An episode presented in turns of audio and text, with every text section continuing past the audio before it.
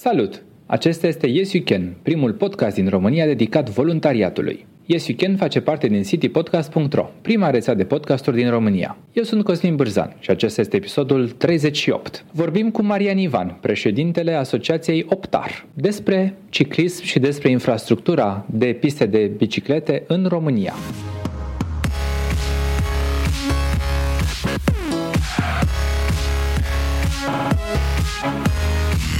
Acest show este susținut de Ovidus Clinical Hospital, Radio Dobrogea și Radio Constanța. Mulțumim și ascultătorilor care ne motivează în fiecare săptămână să mergem mai departe și să vă aducem conținut și invitați de calitate. Salutare, Marian, bine ai venit la SUCAN. Bine v-am găsit. Înainte să intrăm în, în discuție, hai să vă facem o scurtă prezentare a ta. Cine ești tu? Știu că ești constanțean și că ești stabilit în București și cu ce te ocupi tu acolo? Uh, sunt născut în Constanța, acum pot să spun că sunt bucureștean, dar acum sunt în vizită în Constanța. Cu ce mă ocup? Uh, în cea mai mare parte a timpului fac voluntariat pentru o idee, pentru o cauză pe care consider că m-a motivat să fac uh, lucrul ăsta de, iată, se împlinesc aproape 5 ani. Și în afară trăiești, respiri, mănânci din voluntariat? Cum e? Uh, nu, nu trăiesc și respir. În acest moment mă pregătesc să uh, deschid și o afacere, o mică afacere. Am lucrat 18 ani în televiziune, însă um, într-un fel tangențial a afectat uh, munca mea acolo, faptul că am devenit deranjant și a trebuit să părăsesc televiziunea și acum deschid propria afacere pentru a nu depinde de nimeni. Tot în zona media? Nu, uh, mi-am dat seama că îmi doresc foarte mult să... Îmi place ceea ce fac în domeniul bicicletei și vreau să continui tot în zona asta. Este... Ai spune că este, eu știu, în mod, în extindere, fenomenul ăsta al oamenilor pasionați de, de transport uh, urban durabil, cei care folosesc utilizatorii de biciclete în, în București? Uh, e greu să, să pui niște categorii, să spui tu ești de acolo, tu ești șofer, tu ești biciclist, tu ești pieton. E vorba de sănătate, în primul rând. Eu nu, nu conștientizam cât de importantă e mișcarea pentru sănătate, însă după ce am început să merg cu bicicleta, pentru că sunt relativ nou în acest domeniu, eu pedalez de, doar de 8 ani, din întâmplare am ajuns să, să mhm. pedalez, uh, dar principalul lucru care mă motivează e faptul că îmi dau seama că îmi menține un nivel de sănătate acceptabil Deși pedalezi în București, care numai oraș sănătos nu putem să spunem că e. Da, nu e nefericită, însă și șoferii au parte de același aer. Nu poți să spui că bicicliștii, pietonii sau, sau șoferii respiră alt fel de aer. Toți respiră același aer, chiar dacă unii cred că dacă au aer condiționat și filtre, acela rețin pulberile în suspensie sau... Uh-huh. Sunt povești.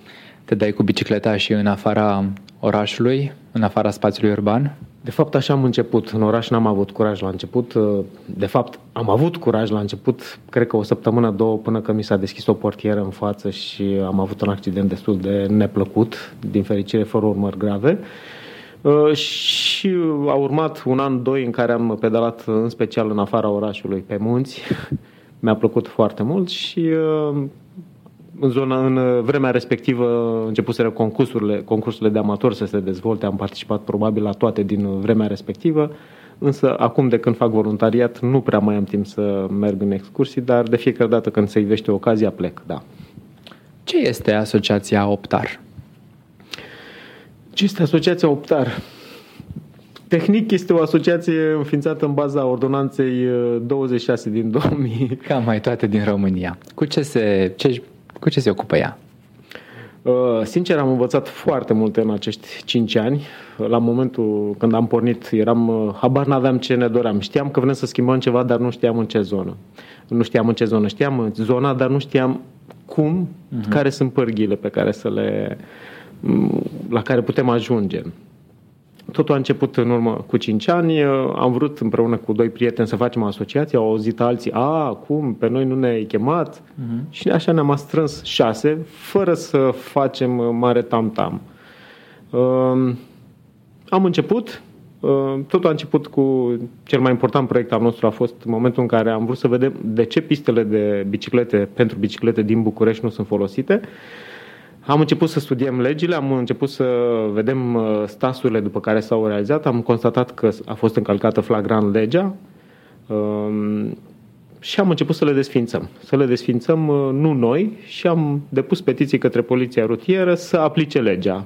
Au fost vreo 7, 8, 10, 12 luni în care poliția dădea din colț în colț, însă cam după un an de zile de, de la primele noastre petiții a început să fie aplicată legea, bucată câte bucată, uh, majoritatea pistelor, pistelor din București a fost desfințată. Um, au mai rămas vreo două, trei piste din vechile piste care au fost la acel moment. Vorbim despre alea desenate practic pe trotuar. Exact, despre ele este vorba. E, e o poveste lungă, au durat vreo 2-3 ani până când au fost desfințate, însă pentru mine nu era o surpriză, deoarece în toată perioada asta am învățat, am, uh, am vrut să văd cu ochii mei cum este infrastructura afară și cum funcționează și am pedalat mii de kilometri în uh, mai multe țări din Europa am participat la conferințe internaționale și naționale. E adevărat, la cele internaționale am avut multe de învățat și la cele naționale am avut multe de învățat pentru că am uh, văzut în ce zonă există prejudecăți și am știut în ce zonă trebuie să acționez cu informații, pentru că totul se reduce la a uh, obține informații și le, le da mai departe. Păi și acum tu practic punctul vostru de vedere este că mai bine fără acele piste chiar și așa desenate pe trotuar cum sunt ele decât, uh, uh, decât cu ele? O infrastructură proastă, indiferent din ce domeniu, că e pentru pieton, că e pentru bicicliști, că e pentru șoferi, descurajează respectivul mijloc de transport. Să luăm uh, exemplu unei străzi din Constanța, în București sau oriunde. În momentul în care platăm 10-20 de gropi în zona respectivă, oamenii au să se sature să folosească respectiva stradă. Același principiu se aplică și în cazul bicicliștilor. O infrastructură proastă, da, descurajează mersul cu bicicleta. Decât o infrastructură proastă, mai bine deloc acum uh, decât deloc, mai bine una bună, cam așa. Uh-huh. Noi ne-am dorit prima dată să desfințăm ce este prost pentru a face una bună. Și cum luptați pentru infrastructura bună? În primul rând, noi am avut de luptat cu niște prejudecăți. Țin minte un interviu de acum patru ani, am participat la un interviu la radio și uh, făcuseră o, un uh, Vox Populi pe stradă și erau întrebați oamenii cum vedeți infrastructura pentru biciclete. Și toți erau de părere că trebuie făcută pe trotuar. Ori de ani de zile se cunoaște faptul că în momentul în care pui bicicleta pe trotuar, numărul de accidente crește și accidente între bicicliști și pietoni și între uh, bicicliști și mașini, pentru că problema cea mai gravă este ce se întâmplă în, uh, în intersecții. Ori, fără să știi lucrurile astea, normal că oamenii au gândit că ceea ce se realizează în București este bine. Din păcate, ce s-a făcut prost în București s-a copiat în foarte multe orașe Ehm, și acum încercăm să le explicăm cum se face bine ca să nu se mai întâmple ce s-a întâmplat în trecut. S-au cheltuit zeci de milioane de euro pentru uh, o infrastructură care nu este utilizabilă. Care ar fi practic soluția? Văd că singura pistă funcțională de biciclete în București este cea de pe Calea Victoriei. Greșesc? Și aceea are deficiențe. Este adevărat, este cea mai bună probabil din România, dar are foarte multe deficiențe. Ehm, eu întotdeauna îmi place să dau exemple cu lucruri similare pentru ca oamenii să înțeleagă. Haideți să ne uităm ce s-a întâmplat, unde excelăm în momentul de față în România. Internetul. Ehm, ce, ce s-a întâmplat? Noi am plecat de la zero, momentul cu rețelei în care s-a uh-huh. creat rețeaua de internet în România. Însă, în momentul în care s-au apucat să facă, s-au ales cel mai bun echipament. Astfel, în momentul de față, România este undeva în top um, la viteza traficului de internet. Același lucru trebuie să-l facem și noi. A existat prin anii 70 un moment de cotitură în care s-au uh, spus cele cinci principii care trebuie respectate de infrastructura pentru biciclete.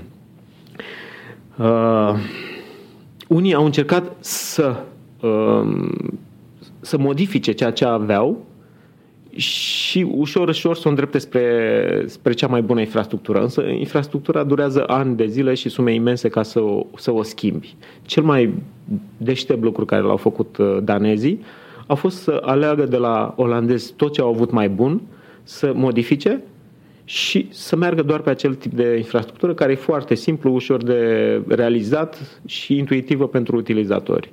În momentul de față, danezii au cea mai bună infrastructură pentru bicicletă de lume. Noi nu trebuie decât să mergem la ei să copiem.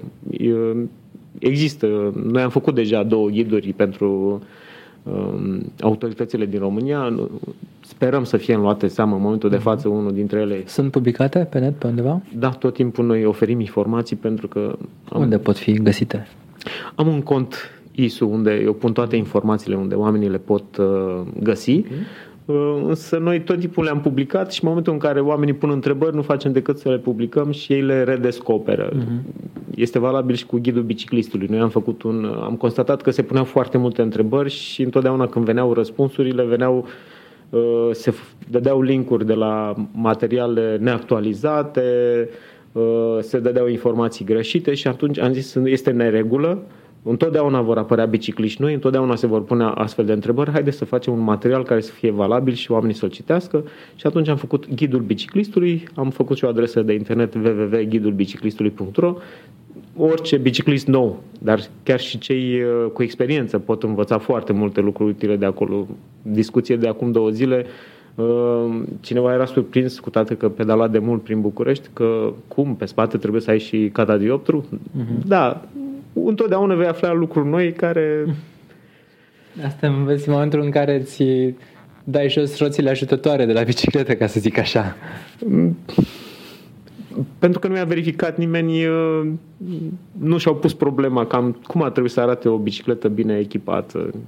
Să luăm și cazul celălalt, când poliția rutieră credea că este obligatorie casca de biciclete.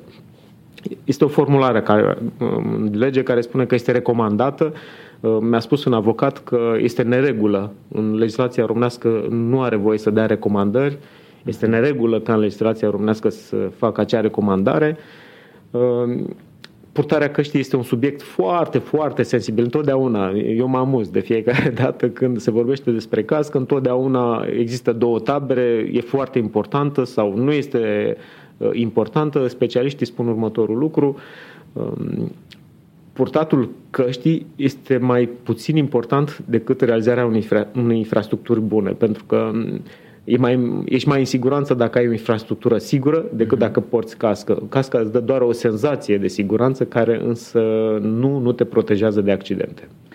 Uite, um, vreau să-ți povestesc despre faptul că um, s-a întâmplat să fiu vara trecută în Londra într-un weekend în care a fost organizat um, un mare eveniment ciclist în, în Londra. E vorba despre cursa de 100 de mile London Surrey. Este o cursă tradițională, însă în paralel cu, cu această cursă au fost și um, demonstrații, mitinguri stradale și un mare, un, un mare Uh, cum să spun, uh, eveniment paralel care a constat în um, conferințe și um, petiții și de asemenea um, evenimente demonstrative mai degrabă de, pentru amatori, pentru începători în, în ale ciclismului, pentru inclusiv, uh, spuneam de petiții, Uh, de uh, se pare că și în Londra există probleme cu infrastructura și deși te-ai aștepta să fie totuși uh,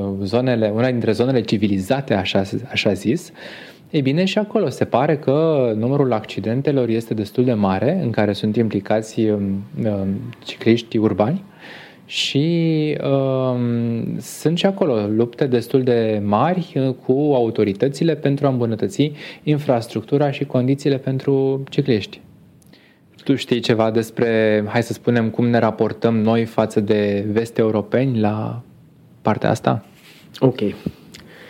O să spun niște lucruri care par de necrezut, păreau de necrezut și în urmă cu 2-3 ani când le-am afirmat prima dată. Uh, Ehm, există, eu aș împărți lumea uh, bicicliștilor. Ciclismul în general se folosește atunci când e vorba de latura sportivă. Pe mine mă interesează da. mai mult latura uh, utilitară. Da. Biciclitul de, de zi cu zi, exact. cum s-ar zice. Lumea se împarte în două, eu împart lumea în, în, două, în, două, păr, în două categorii. Danezii și restul lumii din punctul meu de vedere, danezii au cea mai bună infrastructură și uh, faptul că au realizat-o bine de la început, uh, deja în acest moment putem spune că la ei este un mod de viață. Dar asta poate că și pentru că ciclism acordă mai multă atenție uh, bunăstării și sănătății, nu posesorilor de autoturisme ca la noi, în zona mioritică. Evident că și eu au avut aceeași probleme în urmă cu probabil jumătate de secol.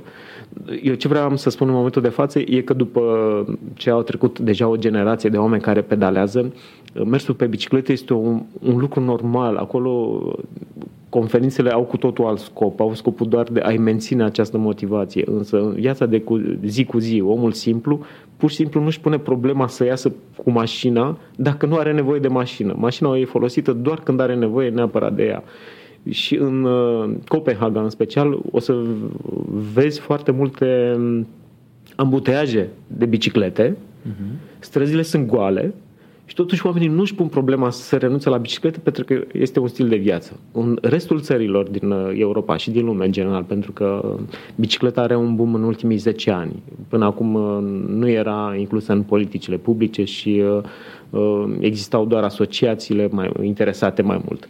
Dar noi avem șansa în momentul de față să profităm de faptul ăsta, pentru că sunt foarte multe finanțări și uh, foarte, foarte mare interesul.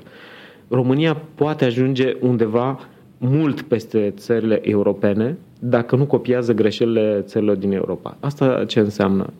Ceea ce faci cu bani mulți, să faci foarte bine, la cel mai înalt nivel, iar dacă nu poți în momentul de față, pentru că n-ai spațiu sau pentru că n-ai bani, uh, realizează infrastructură ieftină. Există fo- uh, infrastructură foarte ieftină care se poate realiza în, uh, Bucur- în București, în România în general, însă nu este utilizată. Toată lumea se îndreaptă spre acea infrastructură scumpă care nu întotdeauna este și bine, pentru că nu au experiență. Noi încercăm să um, coordonăm, ca să zic așa, modul în care se realizează infrastructura la nivel național. Suntem în discuții cu uh, Ministerul Dezvoltării. Sperăm să, ca în curând să venim cu o veste bună în acest uh, domeniu. Uh, și în momentul în care va exista un normativ care să explice cum trebuie realizată infrastructura, cred că în 2-3 ani de investiții relativ mici, România poate ajunge undeva în topul celor mai țărilor cu cea mai bună infrastructură pentru biciclete.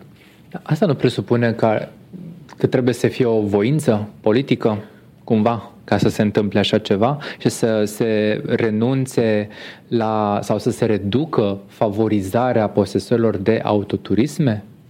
Totul ține de voință și uh, aici mă refer și la omul, dar și la politicianul care trebuie să ia decizia.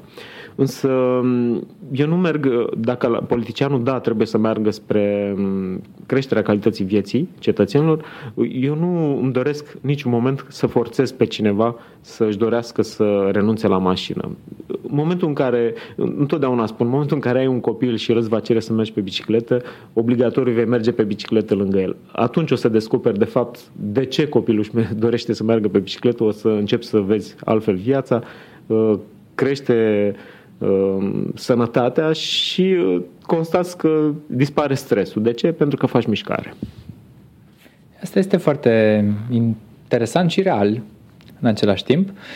Uh, tot despre mișcare vorbim și în uh, spotul de astăzi prietenii de la Ovidus Clinical Hospital ne-au rugat să abordăm un subiect interesant, subcontroplastia. Este vorba despre o nouă procedură minim-invazivă pentru tratarea celor care au dureri de genunchi. Ai un bunic sau părinți cu dureri de oase, atunci probabil că știi că tratamentele actuale nu prea funcționează în totalitate, mai ales atunci când vorbim de problemele genunchiului. Radiografia nu spune întreaga poveste, așa că până la apariția rezonanței magnetice, medicii nici măcar nu puteau să depisteze leziunile. La Ovidus Clinical Hospital, medicina a intrat în mileniul 3 cu o nouă procedură chirurgicală numită subcondroplastie. Echipa formată din medicii Eugen Rubeli și Toma Cucu pot să diagnosticheze cu ajutorul mijloacelor moderne de imagistică edemul osos medular. Probabil că nu știi ce este edemul osos, dar părinții sau bunicii tăi simt durerile în fiecare zi. Tehnica aceasta, folosită de medici, a fost creată și dezvoltată în Statele Unite ale Americii de un profesor de la Jefferson Medical College. Procedura constă în injectarea unui preparat în zona măduvei osului. Nu intrăm în amănunte foarte tehnice, dar pot să vă spun că operația în sine este una deosebită. Medicii țintesc zona afectată și în doar câteva zeci de minute acel preparat se transformă într-un țesut care seamănă cu cel osos. Câteva ore mai târziu, pacientul merge fără dureri. Un alt amănunt interesant este acela că operația necesită doar una sau două incizii de jumătate de centimetru, cam cât unghia de la degetul mic, iar pacientul este externat a doua zi. Dacă știi pe cineva cu astfel de dureri, spune-i să sună la 0241 480 400 sau 0241 480 401. Informații suplimentare găsești și pe site-ul www.ovidius-ch.ro sau pe facebook.com slash Ovidius Clinical Hospital. Mulțumim și noi, Ovidus Clinical Hospital, pentru că ne-au fost alături încă de la lansarea rețelei City Podcast. Marian, știu că în ultima vreme ești preocupat de uh, planul de mobilitate urbană durabilă, care se realizează cam prin toată țara în această perioadă.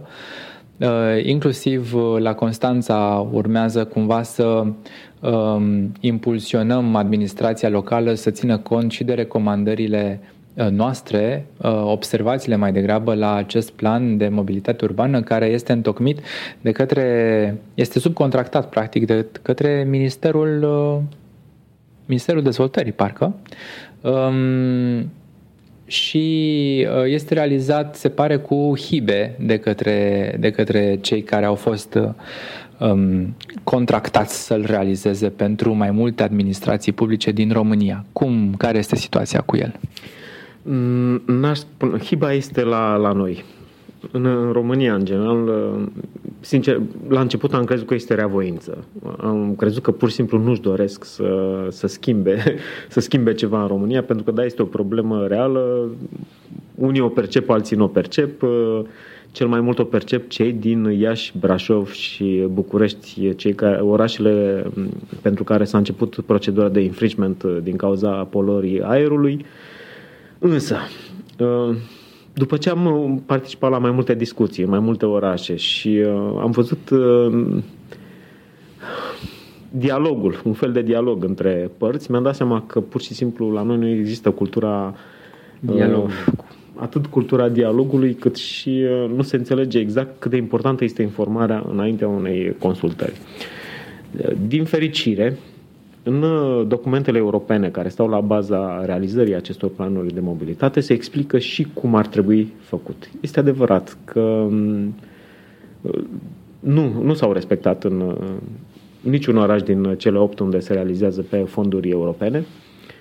Um, nu este vina specialiștilor. Specialiștii au oferit informația, probabil, tot timpul administrațiilor locale, iar administrațiile locale, conform contractului, erau responsabile să o distribuie către cetățeni încă de la început, respectiv din septembrie 2014, trebuiau să anunțe că există un astfel de plan, că se schimbă, se schimbă paradigma.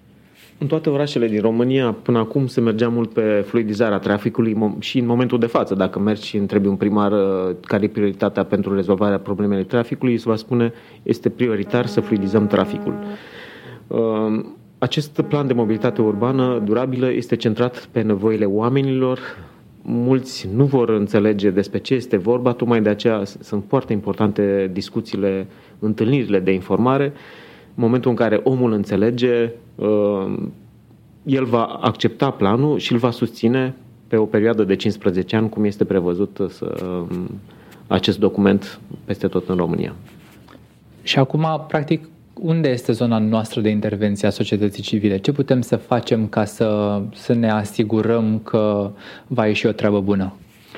Să fie foarte clar, acest plan de mobilitate nu are cum să iasă prost, mă refer dacă, se, dacă sunt respectate toate condițiile din um, partea de, de informare și consultare. Dragul meu, Ivan, probabil că ai stat prea mult timp în Danemarca și ai uitat cum se petrec lucrurile în Republica România. Ok, atunci îți mai spun o dată. Acest plan de mobilitate nu are cum să iasă prost dacă sunt respectate toate condițiile. Uh, este păcat să, să blocăm acest proiect în acest moment. Este mult mai important în acest moment să îl reparăm, respectiv să înceapă acea consultare uh, între cetățeni și... Uh, consultare reală. Consultare reală. Uh, consultare, uh, haideți să schimb puțin cuvântul, nu consultare, informare. Este foarte important ca oamenii să, să fie informați și să înțeleagă cum funcționează. Uh, uh, în urmă cu jumătate de secol s-a constatat acest lucru. Un inginer de trafic a redus uh, uh, zona de circulație pentru mașini și a constatat că, da, oamenii întotdeauna găsesc soluții să se deplaseze prin oraș, dar momentul în care se îngustează spațiul dedicat mașinilor, oamenii găsesc întotdeauna soluții uh, eficiente, respectiv mersul pe jos pe distanțe scurte sau mersul cu bicicleta pe distanțe medii. Mașina trebuie utilizată în oraș doar când ai absolut nevoie. Dacă ți asumi să mergi cu mașina prin, uh, prin oraș, atunci trebuie să îi respecti pe ceilalți care merg eficient, mă refer să respecti pietonii, să respecti bicicliștii, să respecti transportul public. Este obligatoriu să existe în toate orașele benzi dedicate transportului public ca oamenii să aibă alternative viabile la orele de vârf, pentru că vorbim de orele de vârf atunci când uh, situația o cere. o cere. Și să renunțăm noi la cultura claxonatului în oraș? Dar face parte, este ca și spartul de semințe. Cum, cum crezi că se poate întâmpla chestia asta? Prin discuții. Foarte simplu. În momentul în care um, eu am avut un, un experiment. Sincer, nu, nu ăsta era scopul la momentul respectiv, dar am ieșit cu microfonul pe stradă și am întrebat oamenii, șoferii, i-am întrebat, vreți să vedeți mai, mulți, mai multe mașini pe stradă sau mai mulți bicicliști? Instinctiv, toți au spus, da, vrem să vedem mai mulți bicicliști. Fiecare s-a gândit uh, în ideea că pentru ca ei să circule mai bine, este nevoie ca să fie mai puține mașini în fața lor la, la semafor. Uh, deci există. Oamenii încep să-și dea seama de aceste probleme, însă întotdeauna spun, chiar dacă situația din Constanța și din celelalte orașe din uh, România, situația este mai puțin gravă decât în București. Din punct de vedere al comunicării, Bucureștiul are mare avantaj că este atât situația atât de gravă încât e ușor să convingi oamenii că trebuie să facă schimbarea. Situația e mult mai gravă în Constanța, de exemplu, unde mm, oamenii pot parcurge rapid cu mașina uh, distanțe foarte mari și atunci uh, se va crea cultura asta. Trebuie neapărat să am o mașină. În momentul în care orașul va începe sezonul, se va aglomera de mașini, eu, eu mă uit la șoferi și văd în, în trafic.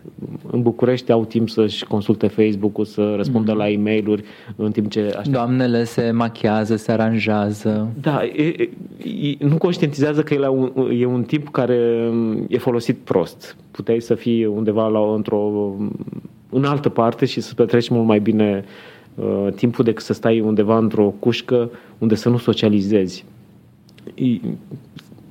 sunt multe de vorbit despre cum se poate transforma un om și un oraș în momentul în care oamenii încep să, să interacționeze social.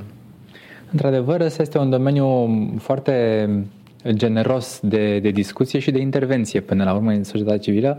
Ehm, sper să, să se îmbunătățească situația în România în viitorul apropiat pe această temă. Ne apropiem de finalul emisiunii. Următoarele întrebări le adresez tuturor invitaților. Ehm, îmi poți da exemplu de un om care merită invitat la această emisiune, un om care merită ascultat pentru că este un activist sau un uh, voluntar?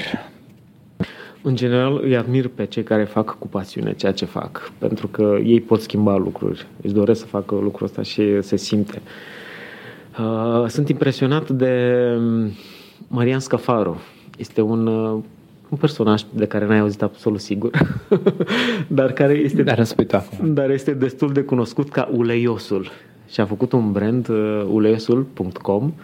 Uh, el uh, a visat că poate, poate îmbunătăți, uh, uh, poate strânge ulei de la persoane fizice, ulei alimentar uzat, uh-huh. mergând cu bicicleta. A accesat uh, niște fonduri uh, norvegiene, din câte țin minte, în momentul de față are vreo trei cargo biciclete și uh, alergă prin tot Bucureștiul, alerg, uh, culegând ulei uzat de la uh, mai puțin, Foarte de la, interesant. mai puțin de la firme, dar mai mult de la persoane fizice și mi se pare că merită un sprijin. Și ce face cu el? Îl duce la reciclat. Foarte frumos. Cum te găsește lumea? Un uh, Facebook, site, e-mail?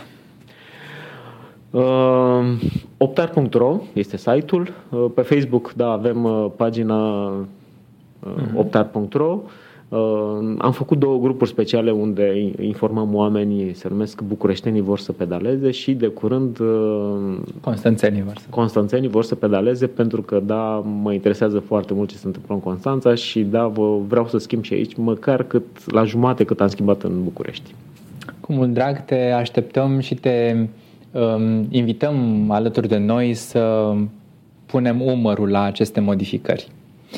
Marian, îți mulțumesc mult pentru participare. Acesta a fost episodul 38 din Yes You Can. Intră pe yesyoucan.citypodcast.ro bară 38 pentru informații și linkuri legate de acest episod. Dacă ai întrebări sau sugestii pentru acest show, poți să-mi trimiți un e-mail la contact at citypodcast.ro Pe noi ne găsești pe citypodcast.ro, pe Twitter la citypodcast.pro sau pe Facebook la facebook.com slash citypodcast. Yes You Can face parte din City Podcast, prima rețea de podcasturi din România. Poți să asculti și celelalte show noastre pe site sau direct în iTunes. Eu sunt Cosmin Bârzan, îți urez să ai parte de inspirație și tu poți schimba lumea dacă te implici în voluntariat.